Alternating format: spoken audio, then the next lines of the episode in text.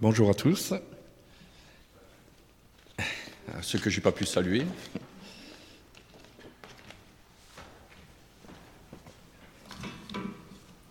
Pas bien réglé.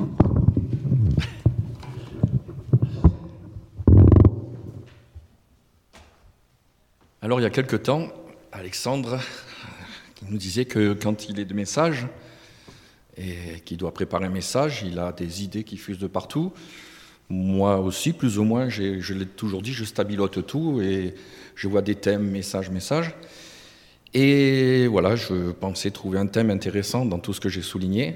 Et puis, depuis quelques temps, ça fait déjà un moment, mais me trotter, justement, on en a parlé, un thème qu'on aimerait ne pas trop avoir à développer. J'aimerais mieux développer quelque chose de super encourageant, mais c'est encourageant quand même. Et c'est le thème la souffrance. Laetitia en a déjà parlé. Et donc, euh, j'aurais même dit à, Christa, mon épouse, ça me trotte dans la tête, mais je ne veux pas traiter ce thème, j'ai vraiment pas envie. Et c'est vrai. Et puis, bah, c'était, je crois, un ou deux jours avant notre groupe de maison. Et le livre qu'on étudiait ensemble, le chapitre à étudier, La souffrance. Bon, bah, j'ai cédé. Donc voilà, ce matin, comment je suis arrivé à, à ce thème. Et c'est vrai que c'est des questions qu'on se pose souvent. Et donc, euh, sachant maintenant, la souffrance est vaste, et heureusement que dans ma bibliothèque, j'ai trouvé plein de petits livrets, je pourrais vous en prêter, qui résument très bien ce sujet. Et je me suis inspiré de tout ça. Donc, pour situer un peu les choses, on en a déjà un petit peu parlé. Il y a ce qu'on appelle la souffrance individuelle qui vous touche vous. Bon, la maladie, ça a été dit, c'est souvent le, euh, le cas le plus fréquent. Il y a aussi euh, la pauvreté, quand on se retrouve dans la pauvreté, des, des situations de la vie qui font qu'on se retrouve sans plus rien, même sans logement des fois. C'est une souffrance. Le chômage peut être une souffrance, même si on a encore de quoi tout juste manger, mais c'est une souffrance. C'est rajouter la souffrance au travail, et je ne rajouterai pas la liste. Ça, c'est plus une souffrance que l'on subit soi-même, individuellement. Il y a aussi cette souffrance qui est plus collective, qui est provoquée par l'homme, et on parle des guerres. D'ailleurs, j'avais fait le message avant ce qui s'est passé là maintenant au Proche-Orient. Euh, les guerres qui ravagent les pays et qui, tuent des milliers d'innocents, de civils qui sont pour rien. Il y a les famines, on n'en parle pas beaucoup, mais il y en a pas mal en ce moment dans le monde. La plupart du temps, ce sont aussi les conséquences des guerres. Il y a les famines aussi qui sont dues euh, dans les pays où le, les dirigeants sont corrompus, ils se gavent pendant que les autres meurent de faim et d'autres, euh, c'est la dictature, comme en Corée du Nord. Et c'est rajouté, maintenant, de plus en plus, ce terrorisme dont on parle beaucoup. Et on pourrait rajouter la liste qui est vraiment la conséquence de, quelques hommes sur plusieurs. Il y a aussi euh, la souffrance, c'est celle qui est le moins compris d'ailleurs, suite à des, des événements incontrôlables par l'homme. Alors c'est, bien sûr, on pense tout de suite au tremblement de terre, les inondations, les incendies, on en a connu les derniers temps des très forts, l'éruption du volcan, et il y a certainement d'autres choses que j'ai oubliées. Mais nous voyons que l'homme, malgré tout, dans ce que je viens de citer, ça c'est une petite parenthèse, porte quand même une responsabilité, parce que quand on construit des maisons en carton, là où il y a des séismes, c'est pas très malin. Quand on construit au bord d'un fleuve, parce qu'il y a une crue tous les 100 ans, il ne faut pas s'étonner non plus. Et puis quand on plante, comme on a entendu cet été, chaque fois la même essence d'arbres, c'est-à-dire les mêmes arbres partout parce que c'est le bois qui rapporte et qui brûle bien, c'est vrai que l'homme a bien mis la main quand même dans ces situations-là. Et on peut parler du changement climatique dont on nous parle beaucoup. Alors nous sommes responsables, mais je pense que euh, voilà, la nature aussi se, révolte quand même, et c'est c'est pas forcément tout dû à l'homme, mais en partie aussi. Et je vais vous donner les titres des, li des livres que je me suis inspiré parce qu'en fait, ils, résument les questions qu'on se pose peut-être encore, moi ça m'arrive par période, et qu'on peut nous poser. Et enfin, surtout en tant que chrétien, on la pose souvent. Premier livre, le titre est clair Pourquoi Dieu permet-il la souffrance? Point d'interrogation. Petite brochure. Je vais changer d'ordre. Le deuxième, dit, il dit ça Où es, -tu, où est Dieu quand rien ne va plus? Point d'interrogation. Le troisième, c'est le titre Le mystère de la souffrance. Un mystère. Et le dernier, si vous avez la mémoire, c'est le titre 11 09 2001. Ah oui, pourquoi les fameuses tours? Les fameuses euh, tours où les terroristes ont jeté les avions dedans. Mais celui-là ne traite pas que de, ce sujet. Hein. Donc il y a deux points communs dans tous ces livres qui ressortent. Et il y a déjà des allusions qui ont été faites. Nous allons être renvoyés au livre de la jeunesse, au chapitre 1. Je sais que ça dérange, mais c'est comme ça. On va y revenir. Et aussi, bien sûr, nous sommes renvoyés sur un livre qui est connu par, les, chrétiens, le livre de Job, et qui est celui qui traite la souffrance par excellence.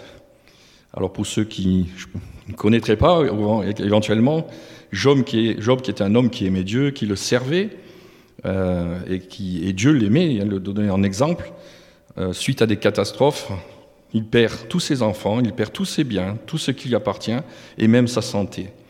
Et au point que sa femme en arrive à le supplier de renier sa foi en Dieu. Et donc, là, il y a trois bons amis qui arrivent. Moi, je vais les nommer. Hein. Eliphaz, Bildal et Tsophar. Et eux, ils ont la solution. Ils l'accusent. Si tu as tout ça, c'est que tu as fait, tu as péché contre Dieu. Et dépêche-toi d'avouer toutes tes fautes et tout devrait rentrer dans l'ordre. Alors, ils avaient des réflexions du genre vraiment très sympathiques. Quel est l'innocent qui périt? Ouais, si tu es en train de périr, hein, c'est que tu n'es pas innocent, mon gars, hein, c'est clair. Quels sont les justes qui sont exterminés? Ben, toute sa famille pratiquement disparue. Voilà le genre de questions et d'encouragements qu'ont donné ses amis. Donc, en clair et en résumé, si tout ça t'arrive, c'est que tu as dû faire un sacré péché, mon gars. La seule chose qui est juste dans ce qu'ils ont dit, effectivement, c'est qu'il y a du péché, nous sommes tous pécheurs, et les trois, ils l'étaient autant que Job. Il y a eu déjà cette question dans le Nouveau Testament, alors j'ai dû, pas pu faire autrement que de citer quelques textes parce que c'est plus clair. Donc dans Jean, alors on va essayer de faire vite. Voilà. Dans Jean, le chapitre 9, 1 à 3 nous dit ceci, c'était des questions que posent les disciples? Jésus vit, en, passant un homme aveugle de naissance. Ses disciples lui posèrent cette question, Rabbi, qui a péché? Cet homme ou ses parents pour qu'il soit né aveugle Jésus répondit, ce n'est pas lui ou ses parents et péché, mais c'est afin que les œuvres de Dieu soient manifestées en lui. Donc on voit déjà, on voit à nouveau dans l'Ancien Testament, il est aveugle né, c'est que lui ou ses parents ont péché. Il y a un autre exemple qui se trouve dans Luc.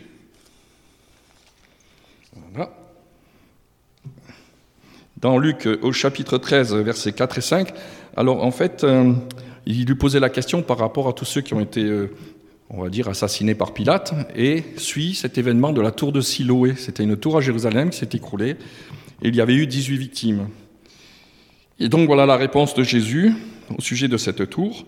Oui, bien, ces 18 personnes sur qui est tombée la tour de Siloé et qu'elle a tué, croyez-vous qu'elles aient été plus, plus coupables que tous les autres habitants de Jérusalem?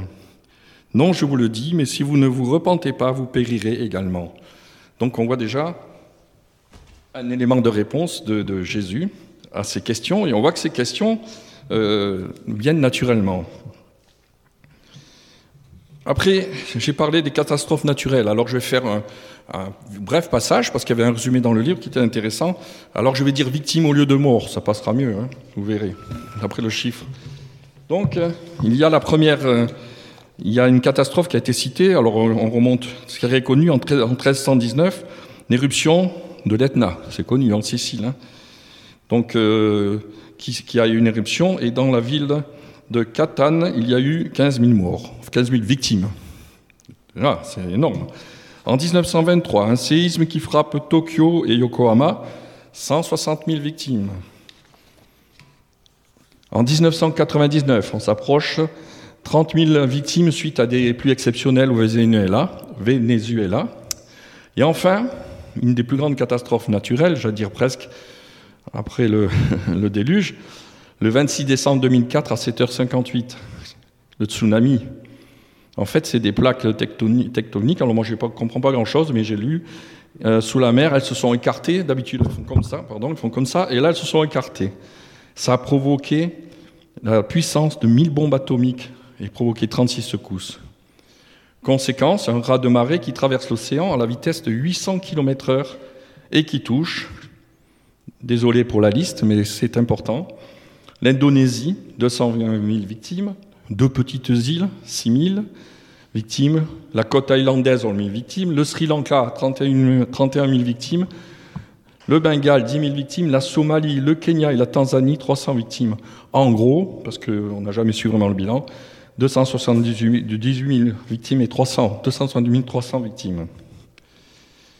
C'était un choc pour tout le monde. Moi, j'avais un peu oublié que c'était à ce point-là. Je reconnais, quand j'ai relu tous ces chiffres, j'ai dit non, mais je n'avais pas réalisé. À la suite de ce drame, quelqu'un a écrit dans un journal anglais Ceux qui ont des croyances religieuses ont certainement raison de considérer qu'un désastre national est un test pour leur foi. Jusque-là, c'est très bien. Mais, en présence d'une telle abondance de preuves, me semble-t-il pas que s'il y avait ou s'il y a un Dieu, il est malveillant, fou ou mort Oui, on comprend la révolte devant, ces, devant des catastrophes pareilles. Et cet homme commence bien en parlant de, l'épreuve de la foi, mais après vient cette question. J'ai parlé des souffrances provoquées par l'homme, donc je l'ai dit, les guerres, ça c'est de plus en plus fort. Et en fait, euh, la cause des guerres, quand j'ai parcouru ce livre, en fait, elle est, elle est, toujours simple. En fait, on se bagarre pour avoir le même territoire. Alors ça paraît très simpliste, mais on se bagarre pour le même territoire pour des raisons historiques, ou alors pour les richesses, genre pétrole, gaz, or, diamant, tout ce que vous voulez. Et donc, euh, en fait, ça se résume, ces guerres, ça se résume en un mot, mais je n'avais pas pensé à ce point-là, la, la, jalousie. Je désire ce que tu as. Chacun est jaloux de ce que l'autre il a. Dans son pays, c'est mieux que dans le mien. Donc j'y vais, donc je ne vais pas faire toute la liste. Il y a la Russie, l'Ukraine, Proche-Orient, je l'avais mis sans le savoir. La Chine qui a repris Hong Kong, qui a des vision sur Thaïlande, l'Azerbaïdjan sur, euh, sur l'Arménie, enfin, sur euh, Taïwan, pardon, oui, sur Taïwan. Ils surveillent Taïwan et ils vont y arriver un jour, à moins que non, ça ne soit pas dans le plan de Dieu. Et je l'ai dit, le terrorisme, alors là, c'est quelque chose que nous vivons très fort. Et en fait, c'est ou pour imposer une religion, le terrorisme, ou, ou alors euh, pour défendre des idées, des revendications qui ne sont pas forcément mauvaises, mais la méthode fait mourir beaucoup d'innocents et en principe, elle ne mène à rien sauf la violence. Après, il y a un peu ce que je redétaille un petit peu, ce que l'on appelle les accidents qui. Enfin, il y a déjà les accidents, effectivement, qui sont la conséquence de l'orgueil de l'homme. Donc, le plus connu, hein, je ne vais pas fouiller plus, hein, parce que c'était dans le livre, donc c'était facile. Le plus connu, et l'image la plus connue, c'est le Titanic, n'est-ce pas? 1500 euh, victimes, euh, on en a déjà beaucoup parlé, il ne devait pas couler, personne ne devait mourir, 1500 victimes. Ça, c'est l'orgueil de l'homme. Et en plus, ils avaient bien fait leur, euh, leur pub sur ça. Hein. Après, je ne vais pas détailler, je pensais aussi aux centrales nucléaires qu'on pense euh, très sûr. Il y a eu Tchernobyl, je ne sais pas le nombre de victimes, je n'ai pas détaillé. Mais tout ça, c'est beaucoup quand même les conséquences que l'homme est tellement sûr de gérer la chose que ça ne se passe pas toujours bien. Il peut y avoir aussi, euh, vous êtes victime d'un accident en voiture parce qu'un chauffeur était ivre, il avait trop bu ou il est drogué. Tout ça, c'est des, choses où l'homme par son attitude, provoque une souffrance à d'autres. Donc euh, il y a des accidents de la vie aussi qui peuvent devenir un témoignage. Et les gens de mon âge, n'est-ce pas, encore jeunes, euh, qui connaissent l'histoire de Johnny, euh, cette jeune fille, c'était un film, qui était un des premiers films, à 17 ans, qui, suite à un plongeon malheureux, était, était devenue paraplégique, bras et jambes. Elle était chrétienne. Il y a eu un moment de révolte. vous aurez l'occasion de lire son témoignage. J'avais un feuillet il n'y a pas longtemps encore qui parlait d'elle. Et finalement, elle s'est remise et a accepté son handicap et elle s'est mise à peindre euh, avec la bouche. Et elle a fait, elle a, un témoignage assez beau. Donc euh, voilà, après toutes ces choses-là, quand on a entendu tout ça, ce qui vient à l'esprit et qu'on peut nous poser à nous en tant que chrétiens, alors à qui la faute? Ah, là je vais vous partager une réflexion qui était dans le livre sur euh, une situation qui a été imaginée par l'auteur. Alors il dit, je prends un exemple. Après ma partie hebdomadaire de golf, je vais en voiture chercher ma femme pour la ramener à la maison. Imaginez que la partie se prolonge parce que des joueurs qui sont devant moi jouent trop lentement. Donc je vais être en retard. En sortant précipitamment pour aller récupérer ma voiture au parking, je fais malencontreusement tomber une dame, la bouscule, dont la tête heurte si violemment la bordure du trottoir qu'elle souffre de blessures cérébrales irréparables. À quel moment Dieu aurait dû-il intervenir pour empêcher ces années de souffrance? Première solution, en obligeant les joueurs devant moi à jouer plus rapidement, en me poussant à commencer ma partie plus tôt, en réduisant le temps qu'il faut pour me changer après la partie, c'est moi qui le rajoute, tu prends pas la douche et tu pars, en dirigeant la dame vers notre porte d'entrée, c'est vrai, accepteriez-vous sincèrement l'idée d'un Dieu qui manipule les choses ainsi, vous privant du même coup de la moindre parcelle d'indépendance ou de choix? La suggestion qu'il devrait intervenir pour empêcher tout mal et toute souffrance paraît raisonnable, raisonnable en théorie, mais elle soulève plus de problèmes qu'elle n'apporte de solutions. Alors voyons un petit peu aussi l'idée, c'est que Dieu n'a pas fait des robots. Nous allons voir quelques éléments de, réponse sur la souffrance. Je l'ai dit au début, l'application la plus claire se trouve dans le chapitre 1 de la Genèse, parce que Dieu avait tout créé parfaitement.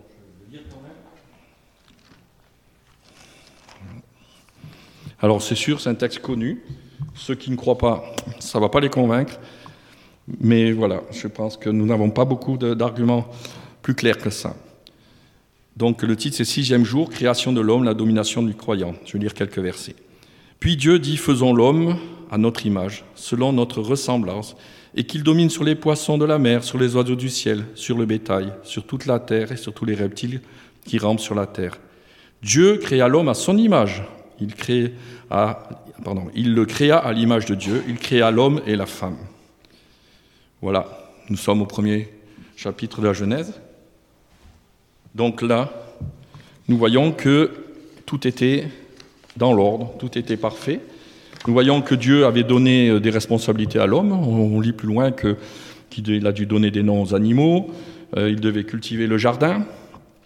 Il avait, il avait encore, euh, Dieu lui avait donné une, la capacité de prendre des décisions, je l'ai dit, ce n'était pas un, robot, il avait des, choix à faire.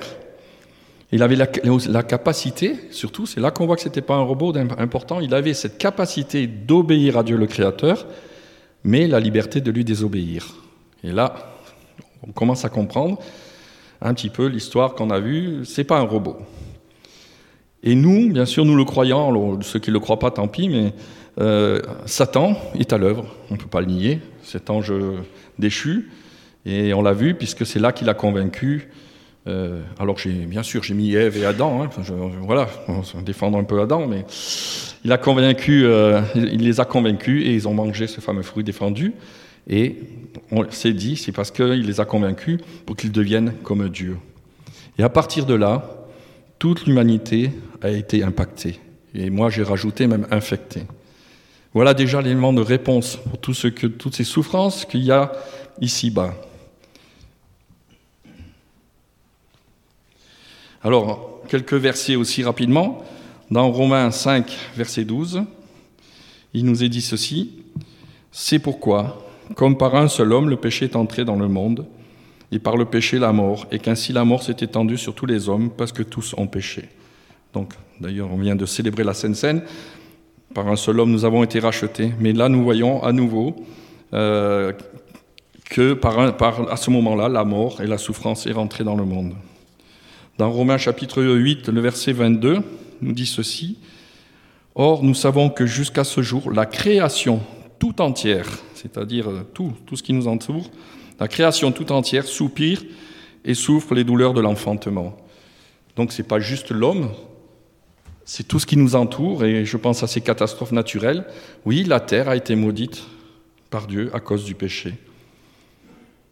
La réponse qui nous est donnée dans ces textes nous montre que la mort, les souffrances et tous ces cataclysmes sont dus au mépris de l'homme pour Dieu, à sa révolte, à son arrogance, son égoïsme contre l'autorité de son Créateur. Alors, ce pas des paroles qu'on aime entendre, ce pas des paroles faciles à dire à des gens qui ne croient pas, mais c'est bien ça. La souffrance, c'est le péché de toute l'humanité. La terre a été maudite par Dieu et les conséquences immédiates. Encore un texte dans Genèse qui nous confirme tout ça. Donc au chapitre 16, les versets 16 à 20 et 20 à 23. Donc les versets 16 à 20 nous disent ceci.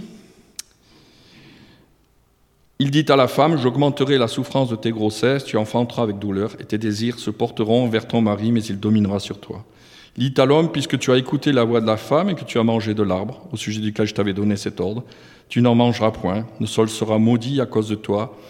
Le sol, hein, c'est à force de peine que tu en tireras ta nourriture tous les jours de ta vie. Il te produira des épines et des ronces, et tu mangeras de l'herbe dans les champs. Quand je suis au jardin qui a des mauvaises herbes, je pense à ce texte, hein, parce qu'il n'y en aurait pas si, pas besoin de, glyphosate pour. Euh, c'est à la sueur de ton visage que tu mangeras du pain jusqu'à ce que tu retournes dans la terre, d'où tu as été pris, car tu es poussière et tu retourneras dans la poussière. Et le verset 23, rapidement la, sanction. Et l'Éternel, Dieu, le chassa du jardin d'Éden pour qu'il cultive la terre d'où il avait été pris.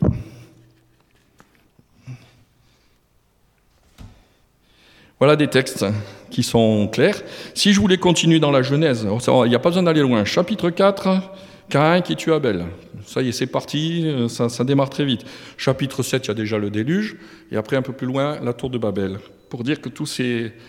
Bon, je ne sais pas le nombre d'années, mais tout s'est enchaîné après la chute, hein. ça n'a pas traîné. Donc si ce message que je viens de... Toutes ces réponses que je viens d'apporter, c'est vrai, elles ne sont pas faciles, mais il faut bien l'admettre, nous ne pouvons pas éviter la souffrance. Et on avait entendu des exemples de frères et sœurs qui sont touchés là, directement dans leur corps. Oui, Dieu permet la souffrance et Satan a encore le pouvoir de destruction, mais Dieu pose ses limites à Satan. Je vais. Ouais, je vais quand même lire ce texte. Dieu pose des limites à Satan, et c'est dans le texte en 1 Jean 5, deux versets. 18 à 20. Nous savons que quiconque est né de Dieu ne pratique pas le péché, mais celui qui est né de Dieu se garde lui-même et, le malin ne le touche pas. Donc c'est une protection. Nous savons que nous sommes de Dieu et que le monde entier est sous la puissance du malin. Donc encore un texte qui nous confirme, qui nous confirme que qu'on ne peut pas y échapper, que toute la création a été maudite par Dieu. Alors. Donc euh, ces réponses nous montrent effectivement que toutes ces souffrances, tous ces cataclysmes, nous ne pourrons pas les éviter et que souvent elles sont les conséquences, enfin elles sont la conséquence directe du mépris de l'homme et de sa révolte hein, par rapport au Créateur.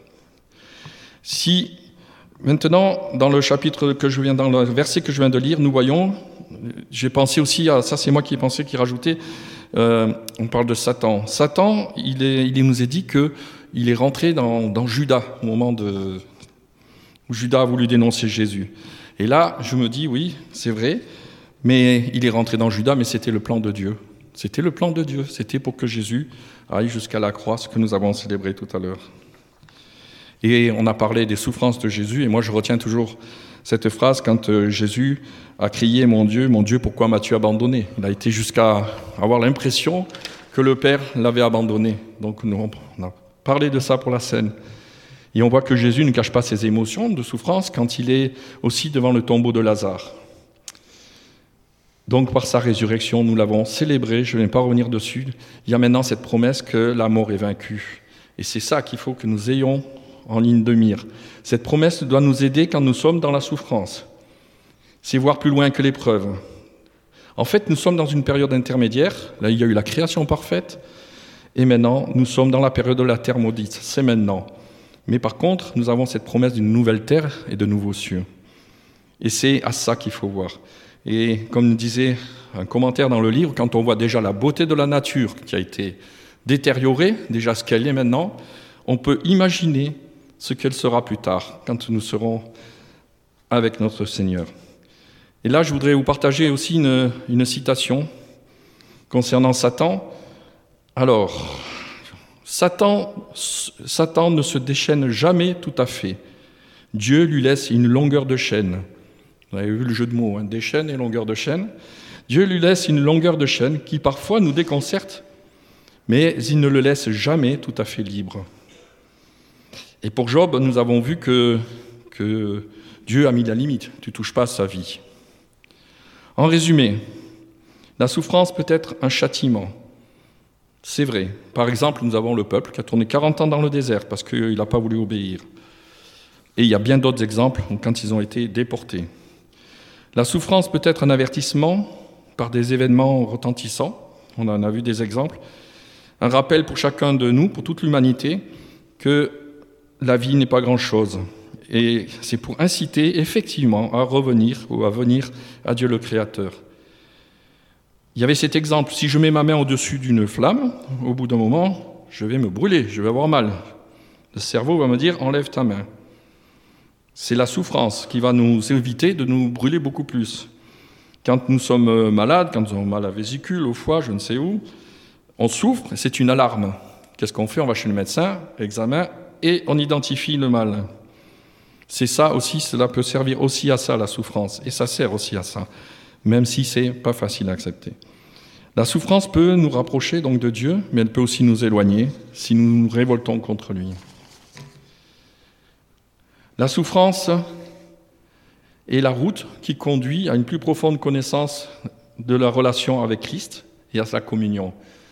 C'est pas facile d'entendre tout ça, et pas facile à expliquer, effectivement. Elle peut influencer notre adoration et nous voyons par exemple euh, ce, chant qui avait été écrit par des esclaves noirs qui étaient dans le champ de coton, et euh, juste cette phrase qui dit Nul ne sait les malheurs que j'ai subis, nul ne le sait, sauf Jésus, gloire, alléluia. Ils arrivaient à louer même dans ces conditions. J'avais noté un verset, mais je ne vais pas le lire pour raccourcir. Dans le psaume 130, versets 1 et 2, qui dit qu'elle nous conduit à la prière. Cette souffrance nous conduit à la prière. C'est quand, euh, quand nous sommes dans la souffrance, souvent que nous prions. Et elle peut être aussi un témoignage. Alors là, bon, on pense aussi aux chrétiens persécutés, hein, qui par leur euh, attitude, malgré la souffrance, restent des témoignages.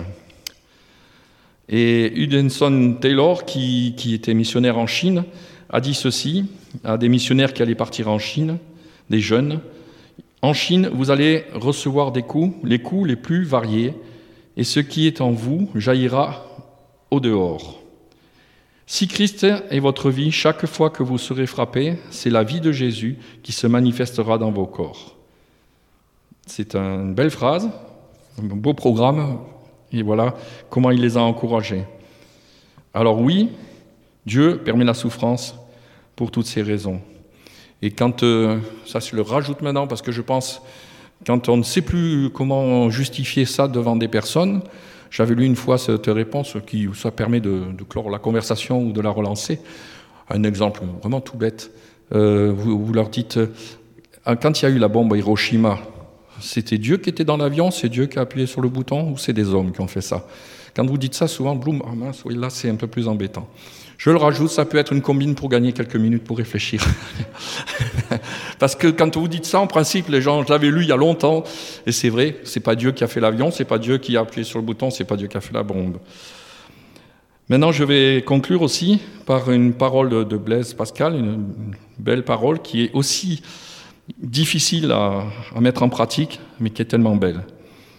Alors il dit ceci, Père céleste, je ne te demande ni la santé, ni la maladie, ni la vie, ni la mort. Je te prie de disposer de ma santé et de ma maladie, et de ma vie et de ma mort, pour ta gloire et pour mon salut. Toi seul est Seigneur, fais ce qui te semble bon. Donne-moi, donne-moi, prive-moi, mais soumets ma volonté à la tienne. C'est une belle phrase et je pense difficile à mettre en pratique, mais aussi, euh, comme il était dit souvent dans ce livre, quand nous sommes dans des moments comme ça, regardons à ce qui nous attend, cette promesse de cette terre parfaite. Et on en a un peu parlé au groupe de maison, je voudrais juste faire un petit rappel que derrière, alors ce n'est pas un appel au don, hein, mais vous rappelez qu'il y a des enveloppes jaunes pour la caisse de solidarité et vous remercier d'avance parce qu'elle a déjà aidé des personnes. Et je voudrais encore terminer par la prière. Seigneur, tu vois que ce sujet est difficile et surtout quand nous devons l'expliquer à des personnes qui ne croient pas en toi ou, qui ne veulent pas voir les choses en face et qui ouais, nous jettent toutes ces questions, mais tu vois tout ce qui se passe et Dieu laisse faire ces choses-là. Et c'est vrai que nous pouvons se poser des questions même par rapport à nos frères de l'Église persécutés. Mais toi, Seigneur, tu es souverain et c'est vrai que si nous voulons accepter que c'est bien toi qui nous a créés, que c'est bien nous, les hommes, qui, qui avons péché, qui avons voulu nous débrouiller tout seuls et sans toi, et que c'est le résultat de tout ça. Mais je te remercie parce que nous l'avons rappelé au travers de cette scène. Oui, tu es mort pour ces souffrances et pour nous donner cette paix. Tu es mort pour nous, Seigneur. Et maintenant, nous pouvons dire que nous regardons à toi, nous regardons en haut. Et c'est vrai qu'ici-bas, ben, nous sommes deux passages. Mais donne-nous, Seigneur, aussi d'être des, des hommes, des femmes, des jeunes de paix, Seigneur, qui puissent aussi apporter cette parole dans ces temps troublés. Merci, Seigneur, parce que c'est des sujets difficiles à traiter, mais que ton esprit aussi soit sur nous quand euh, on nous pose toutes ces questions. Je veux te remettre encore euh, toutes ces choses que nous avons entendues et te demander de, ouais, que nous puissions continuer à intercéder aussi pour notre monde. En ton nom béni. Amen.